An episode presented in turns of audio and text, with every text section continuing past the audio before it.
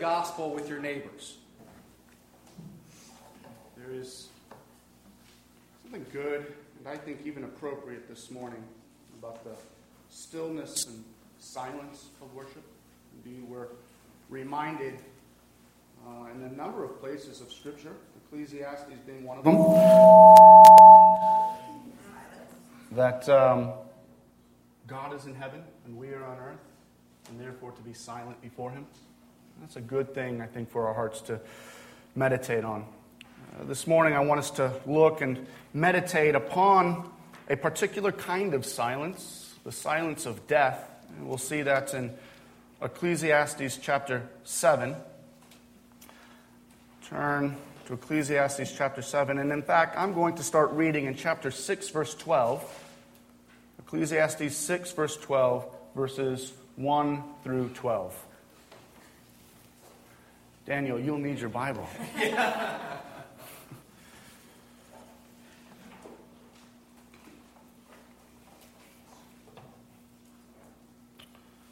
Ecclesiastes 6:12. For who knows what is good for man while he lives the few days of his vain life, which he passes like a shadow? For who can tell man what will be after him and under the sun? A good name is better than precious ointment in the day of death than the day of birth. It is better to go to the house of mourning than to go to the house of feasting. For this is the end of all mankind, and the living will lay it to heart. Sorrow is better than laughter, for by sadness of face the heart is made glad. The heart of the wise is in the house of mourning, but the heart of fools is in the house of mirth.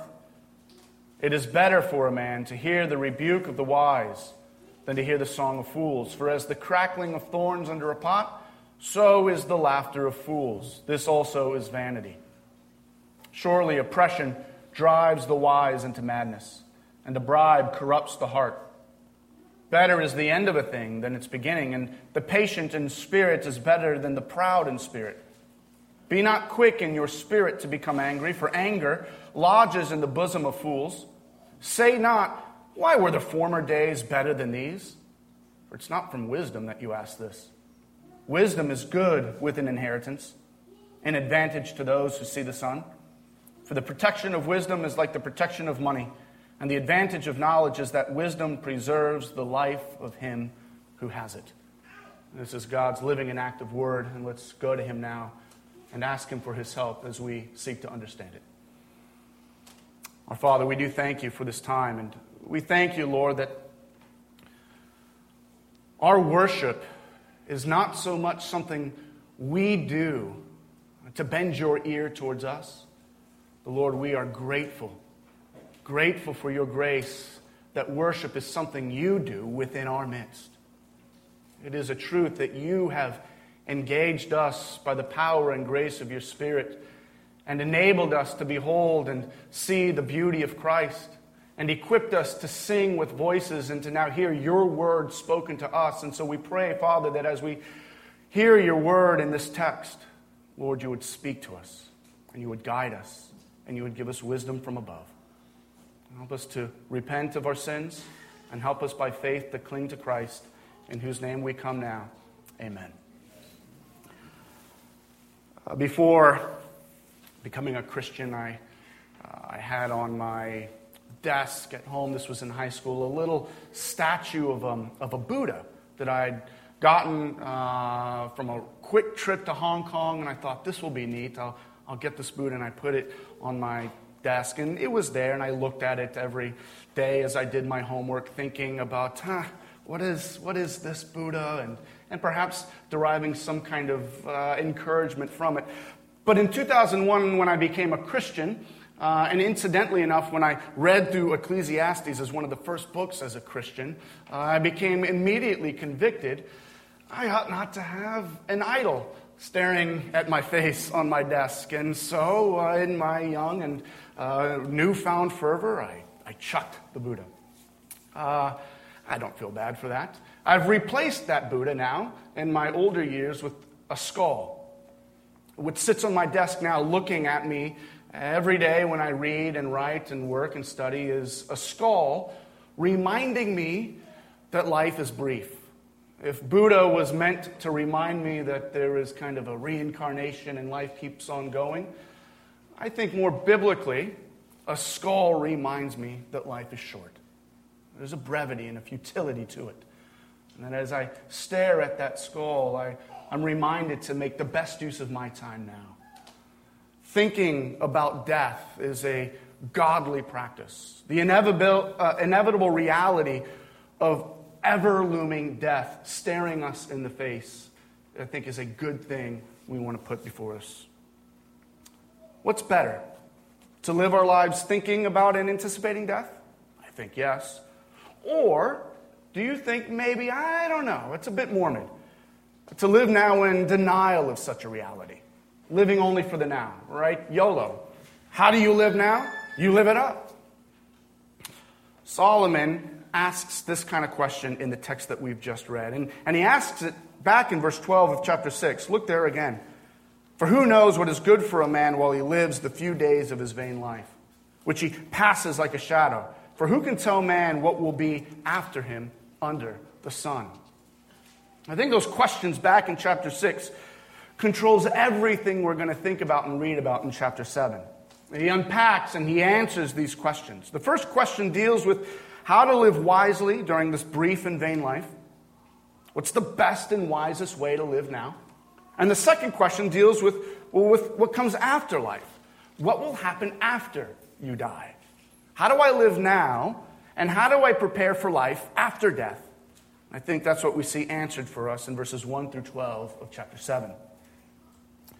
What I think Solomon wants to show is the value and the wisdom of wrestling with death. For Solomon here, once we, once we grasp the big idea, the big picture of Ecclesiastes, that life in this fallen world eludes our control, it, it escapes our understanding, then the big question becomes how should I now live? How should we live?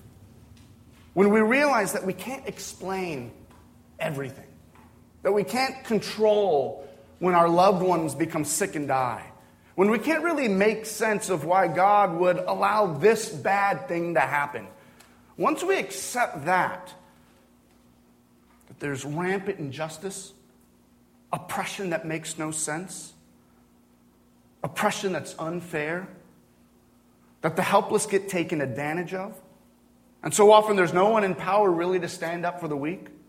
What do we do? How do we live? What we see is that there is mainly two options before us. The first option is to try and flee reality, somehow we escape from the pain of this world and, and numb ourselves in order to avoid life's problems. Bars, clubs, restaurants, Sunday morning brunch across America, which is filled with these types of people, uh, using mimosas and Bloody Marys to fog out the reality of life's futility. We party hard as we can laugh and, and, and, and, and, and, and laugh as loud as we want in order to drown out that constant humming reminder that all of this ends in death. I don't want to think about that. Let's go to brunch. But the other option, in contrast to the escapism of option one, is true wisdom. True wisdom, says Solomon, is to live life with death constantly before our eyes not escaping its reality, but better still, preparing for it and for what comes after. That's what I think Solomon means when he says, Who can tell man what will be after him under the sun? In other words, do you not know that there's a reality awaiting you after our time here under the sun? Wisdom says, live life now in light of that future, unsure reality. And that's what Solomon will teach us here. He wants to show us mainly two things. First, the wisdom of looking at death, the wisdom of looking at death, and I think we see that in verses 1 through 6. And then, secondly, the wisdom of preparing for death, the wisdom of preparing for death in verses 7 through 12. He begins by telling us a proverb in verse 1. See that there? A good name is better than precious ointment, in the day of death and the day of birth. In the Bible, precious ointment is a good and often very costly thing. But according to Solomon, a name is far better than the finest perfume. If a precious ointment gives a person a pleasing aroma, well, so much more does a good name give an even better aroma. Many of you might be thinking, well, that's, that's just common sense. Of course, a good name is better than a bottle of the best Yves Saint Laurent. But honestly, how many people today really believe this? Wouldn't you say that countless multitudes don't necessarily strive after having a good name as they do so much strive toward having good looks, smelling good, good pictures on their Instagram and Facebook? What Solomon begins us thinking about is the truth that someone cultivating an honorable name is far more honorable than cultivating someone's appearance. That's just good biblical wisdom. But it's Solomon's next line that really gets us thinking deeply. A good name is better than precious, ointment. Sure, we follow you there, Solomon. But the day of death is better than the day of birth? What strange ointments has Solomon been smelling? We don't get that. But notice what he's getting at. I think he's getting us to consider by turning us slowly and, and to start, start getting us to think about and considering the importance of death. He wants us to start realizing that there's real wisdom in meditating upon our death. And he's making the connection here with a good name because it's precisely at the day of death where someone's name really matters. That's where a good name counts, right? On the day of someone's birth, you, you give a baby his or her name, but there's no substance behind that name, at least not yet. There's only the raw potentiality of that baby's life ready to play out, and for that child to grow into a man or a woman, and, and then their decisions, their actions will determine whether or not they have a good and noble name. Names carry weight based upon how people have worn those names, right? I did a quick search on Google yesterday. You can do these like baby graphs to see the popularity of a name throughout history. And I looked up the name Adolf.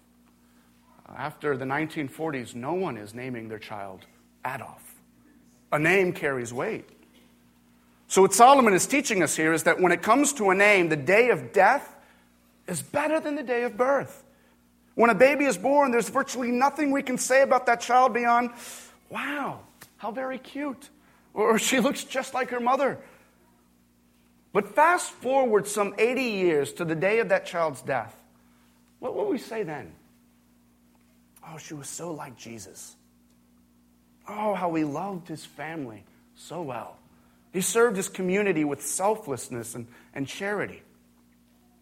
Or perhaps you'd, you'd hear something a bit different. Oh, how she loved to party. Oh, man, he really made a lot of money in his life. What Solomon is saying here is that the day of death is better because it's, it's a better teacher for us now. When life is beginning to come to an end, everything that matters begins to come into sharper focus, doesn't it? The things that don't really matter, but which we gave so much attention towards. Oh, it seems so empty and pointless in the face of death. Uh, Christians, I wonder how much more we'd pray as a people if we were sufficiently meditating not only on the shortness of this life, but on how absolutely beautiful and perfect and wonderful heaven will be in the afterlife. I'm often thinking of that confusing statement in Revelation where we're told that Christ will wipe away the tears of all those who enter heaven. Why are they crying in heaven? I'm tempted to think that perhaps they see for the first time how beautiful and weighty and magnificent heaven really is, that for the first time they realized, oh, I should have prayed so much more for my unbelieving friends. I had no idea how great this was going to be. This is exactly why I think Solomon says in the next two verses it's better to go to the house of mourning than to go to the house of feasting. For this is the end of all mankind, and the living, they will lay it to heart. Sorrow is better than laughter, for by sadness of face the heart is made glad. Look forward with wisdom and a bit of courage, says Solomon. Don't be a fool and, and try and escape life's agonies through parties and, and laughter. Don't be a fool and try and avoid the scariness of death by drowning your fears in alcohol. Look forward to the day of your death and ask yourself, what kind of name will I have when I die? More importantly, what kind of name will I carry with me into judgment after I die? Because a good name is better than precious ointment, especially after you die. Will you have a name that carries with it the aroma of the name of Jesus Christ? Will your life be attached to the name of Jesus Christ as you cross over into death and stand before the judgment seat of his almighty Father? Or will you only carry with you your own name because, you know, you did life your own way? You know why Solomon says it's better to go to the house of mourning than to go to the house of feasting? Because at a funeral, at the house of mourning, where you're made to stare death in the face. And when that happens, the, the brevity and the futility of life is made more real. And, and now you begin to realize that the decisions you make, well, they take on more weight. No one is thinking about death at a party. And if all of life is just one big party and you're never thinking about death, well, then you're never properly preparing for death. And don't be a fool, says Solomon. Don't stick your head in the sand in order to avoid the unavoidable. Do you see what Solomon says in verse 4? The heart of the wise is in the house of mourning, but the heart of fools is in the house of mirth. There are so many who are always partying, always having fun. And the sad reality is that they lack the wisdom to stop and to take seriously the reality of their ever impending death. Friends, death is right around the corner for each and every one of us. No one knows if today's the day. It very well could be. Are you prepared? What kind of name are you taking with you into death? Have you thought about this before? Will you start thinking about it now? These verses are reminding us that yes, life is limited by death. Our lives will not go on forever. But death is not just a, a line we cross before we enter into the afterlife. No, death is seen here as a kind of evangelist. Death looks us in the eyes and, and asks us to stare back at it and to be moved by what we see. Death is the most serious of preachers, but with such a simple message. His sermon? It matters, now more than ever, where you'll end up after you die. Again, what kind of name are you taking with you into death? This is why Solomon adds in verses 5 and 6 that it's better for a man to hear the rebuke of the wise than to hear the, the song of fools. For as the crackling of thorns under a pot, so is the laughter of the fools. This also is vanity. In other words, the wise person lives in anticipation of death and is intentionally and consistently considering life's most important questions. But fools, they just give themselves to avoiding death. It's fools who go on singing the happy songs of whatever's popular on the radio. It's the foolish who can't stop laughing at all the jokes and, and laughing at all the comedy shows because, you know, once the laughing stops and the idea of all of this life is going to end, and you know what? I have a strange feeling that I have to give an account for what I've done with my life. That thought becomes too much to bear. And so we just go on singing and we keep on laughing to keep from crying. If you've ever burned a pile of thorns, you'll notice that they burn high and they burn very bright. And, the sound they make is this distinct kind of cackling, um, crackling noise that sounds almost like the cackling of laughter. But they also burn very quickly and are almost in a very brief moment entirely gone.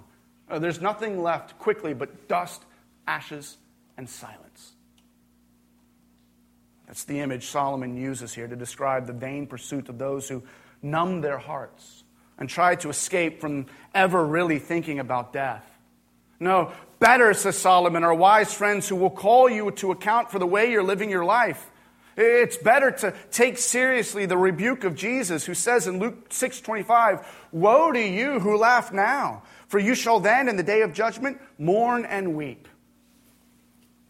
The Bible tells us that there is a day appointed for everyone to die, and then immediately comes judgment. So, what do we do with this? We see that we need to think about death, We need to keep death always before us and not try and escape from its ever looming reality. But, but how?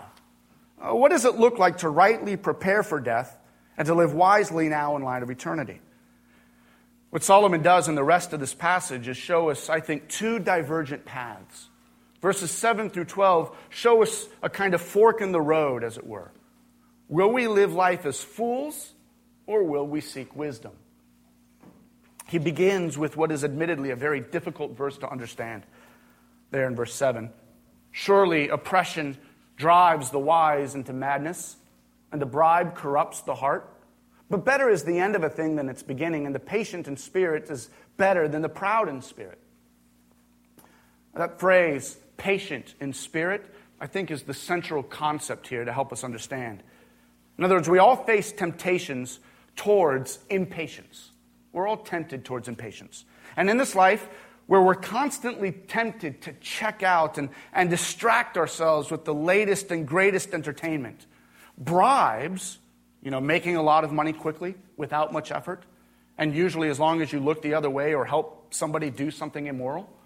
Bribes become an easy way and an impatient way to dip our toes into the good life.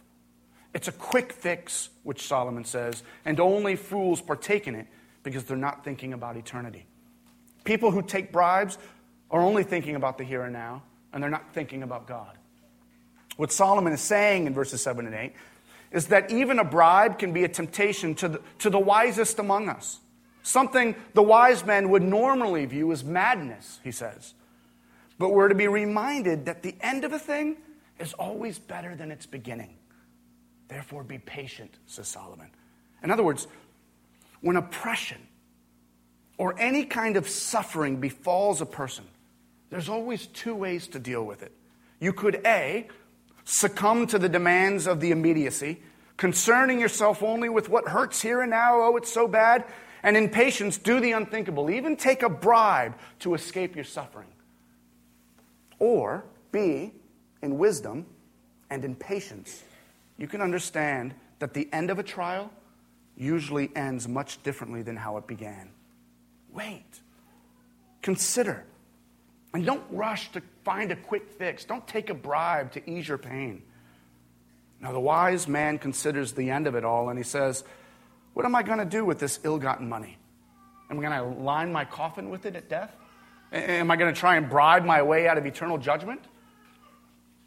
You see what Solomon is introducing here? It's the truth that even before death, all people suffer.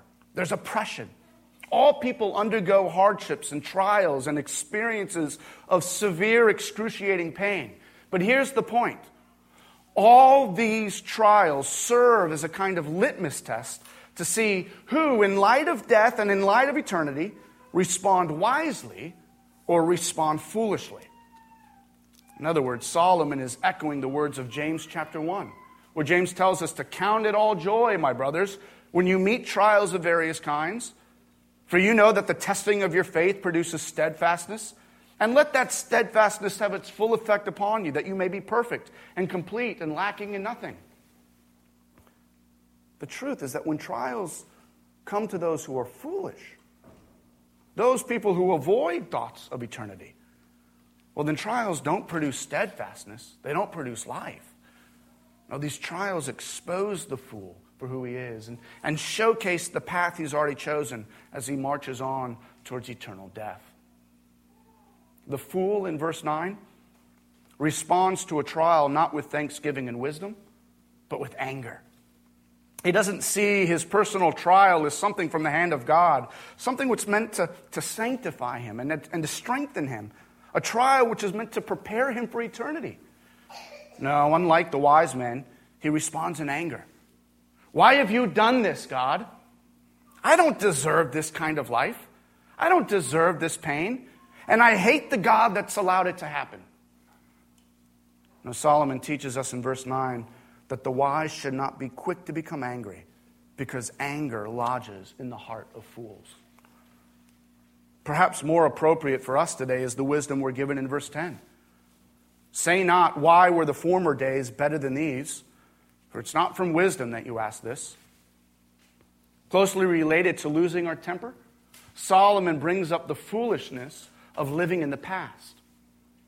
As we complain about the present and all the pain that the present is exerting upon us, we, we tend to idolize and kind of airbrush and romanticize the past. For Solomon, nostalgia of this sort is nauseating. Nostalgia is a kind of a virtual reality, an escape from the trials of the present. It exalts the kind of half remembered memories of the past, a past which in reality was not as great as you really remember it to be, in order to justify your anger at the present. Uh, this kind of nostalgia, Solomon says, is absolute foolishness. Don't we see nostalgia so much today? Looking at myself here, those more uh, reformed and Calvinistic leaning Christians who always seem to be living in the 17th century, reading their Puritans and always reading Calvin and Luther. And if I'm being honest, I'm sometimes tempted to think, ah, how great would have it been to be around back then with these great theological giants. But Solomon says, don't be a fool.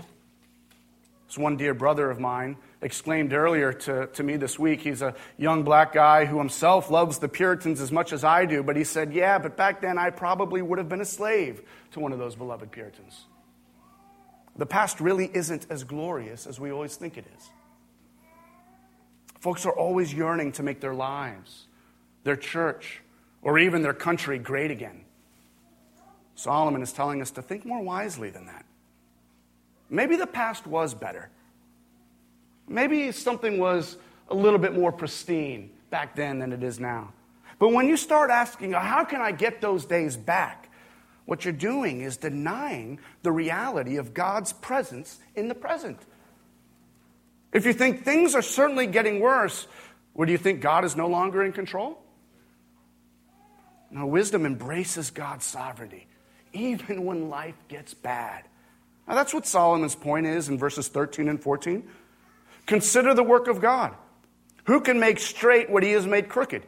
In the day of prosperity, be joyful. And in the day of adversity, consider this God has made the one as well as the other. God is in control. God has right, has you right where he wants you, with your sufferings and trials and all. Wisdom says, Yes, God, it's painful right now, but I know it's good for me in the end. Your trials that you're allowing me to walk through, it's grace upon grace, molding me now more into the image of Christ, etching Christ's name into my life with the sharpness of each trial that you bring to bear upon me, so that I might be at the end more fit and prepared for eternity. Do you see? Solomon is still preparing us for death, still moving us to consider life after death. And here's how Solomon concludes his argument. Seek wisdom in the midst of trials. See that in verses 11 and 12? Wisdom is good with an inheritance, an advantage to those who see the sun. For the protection of wisdom is like the protection of money, and the advantage of knowledge is that wisdom preserves the life of him who has it. In other words, this is almost exactly what the book of James later tells us to do in the midst of trials. When you meet trials of various kinds, here's what you do, says James. If any of you lacks wisdom, let him ask God, who gives wisdom generously to all without reproach, and that wisdom will be given to him.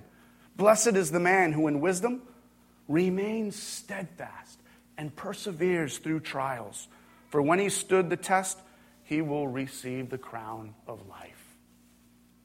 When trials come and you're tempted to despair, go to God and pray. Specifically, ask God for wisdom. If the trial is something God has ordained in your life, don't, don't pray, God, get me out of this trial quick, quick, it hurts. No, there's something meant for you in that trial. Pray, God, give me wisdom. Help me in wisdom to walk through this trial with the long view and goal. Give me wisdom to see your smiling hand of providence in the midst of this dark storm. Protect wisdom, says Solomon, precisely because it preserves the life of him who has it. It's the wise who know how to navigate life's deep and difficult waters. It's the wise who know the advantage of patience and to not losing your temper and to not escaping to the nostalgia of the past. Ideally, it's the wise who know that a funeral is better than a wedding because living life in light of death prepares us to withstand and, and persevere through all the trials God has placed in our paths. I want to be clear here as we come to an end. Trials and suffering, and especially death, it's hard. It's not good, it's not fun. Solomon's not asking us to put on a fake smile and, and, and, to walk through suffering and to deal with death like it's just a walk in the park. But death is too heavy a thing to be merely happy about. You're happy at a birthday party. You're happy when you've eaten a good plate of food. But there's no real depth to happiness. No wisdom here is calling us to have joy. We want to affirm, along with the Apostle Paul in 2 Corinthians 6, uh, that in this life we are sorrowful. We're sorrowful because of all the suffering and the trials that we go through. But we're sorrowful, yet always rejoicing. Christians, biblical wisdom is having hope in death, even as it's mingled with all the sorrow and sadness of suffering. We don't live in denial of death. Christians, above all other people, actually live in anticipation of death. In an ironic way, we affirm again with the Apostle Paul that to live is Christ, but to die, that's gain. Death for us is the end of the road where all suffering ceases and we enter finally into joy everlasting. We sang earlier from Psalm 16, Bliss shall I know at your hands forevermore. But we need to be clear here. Living now with our eyes set upon death, that's not morbid, it's wise. On the contrary, what characterizes a person who lives like, like this is depth, I think. They have depth of soul, they have a depth of character. It's the man who lives in denial of death, always seeking to be happy, always seeking to squeeze everything he can out of life now. It's that guy who lives the superficial life, unaware and oblivious to the fullness of life that only comes with Christ. Friends, I want you to know for certain that death is bad. Death is the result of sin, the punishment for our rebellion against God. All sinners experience death. We experience spiritual death. We will all experience physical death. And then finally, there is the judgment of eternal death. Death is not the way it's supposed to be. Death is a thief and an enemy to us. Death takes our loved ones away. Death casts a shadow of pain and sorrow every, every, over every one of us acquainted with lost loved ones. Death mocks us. Death wakes us up at 4 a.m. in the morning to remind us of how foolish we've been that day. Death was not a part of God's original creation. Mankind was not created to die and taste death. Death is what happens when sin runs rampant. Death is cruel. Death is the fruit of war. Death results when people fear one another and hate each other. And I want to be clear death is not our friend. Paul tells us that death is our enemy, the last enemy. But we look now to Jesus Christ, who was the apostle who wrote Hebrews, told us, for the joy that was set before him, endured death, despising the shame that comes with death. Consider Jesus, the author of life himself, who out of love for us entered into our reality and partook in all the pain and all the suffering and all the sadness of our existence, and who walked obediently, trusting in his Father's sovereign hand of goodness, succumbing entirely unto death. Jesus Christ died. Grasp that. The Son of God died. Have you ever considered how Jesus thought of death? I think the Garden of Gethsemane is one interesting picture and insight into his thoughts. There in that night, before he was about to stand trial and be condemned to die that excruciating death upon the cross, he went within that Garden of Gethsemane to pray. And his prayers were described there as intense and agonizing, where it said that he even, he even sweat drops of blood. He even asked the Father if this cup, the cup of entering into death, could be removed from him. I think Calvin is right when he says that for Jesus, it wasn't the simple horror of death that made Jesus to tremble, but rather the sight of the dreadful tribunal of God. It was the sight of God as judge, armed as God was with all vengeance and justice against sinners beyond all understanding. This is why death's fearful abyss tormented Jesus. Jesus, who knew God the Father perfectly, who also knew what true judgment looked like from God perfectly. And there was nothing more dreadful for Jesus than to experience God as his judge. His wrath is worse than a million deaths. And so, when the reality of Jesus' death was now staring him in the face, and that upon the cross he would be counted as a sinner, seen as one of us in all our rebellious disobedience, and now that the God of eternity would be against him, yes, this caused Jesus to shudder in fear. I think this is why he sweat drops of blood. And yet, the reality is that Jesus went to that cross willingly and as a perfect, sinless Son. His entrance into the horror of death was out of love for you and out of obedience to the Father. And Paul tells us that Jesus' death was not a foul stench before God like our deaths are, but rather a pleasing aroma, a fragrant offering, and a sacrifice to God. Which is why death could not hold our Savior down. Death could not conquer our King.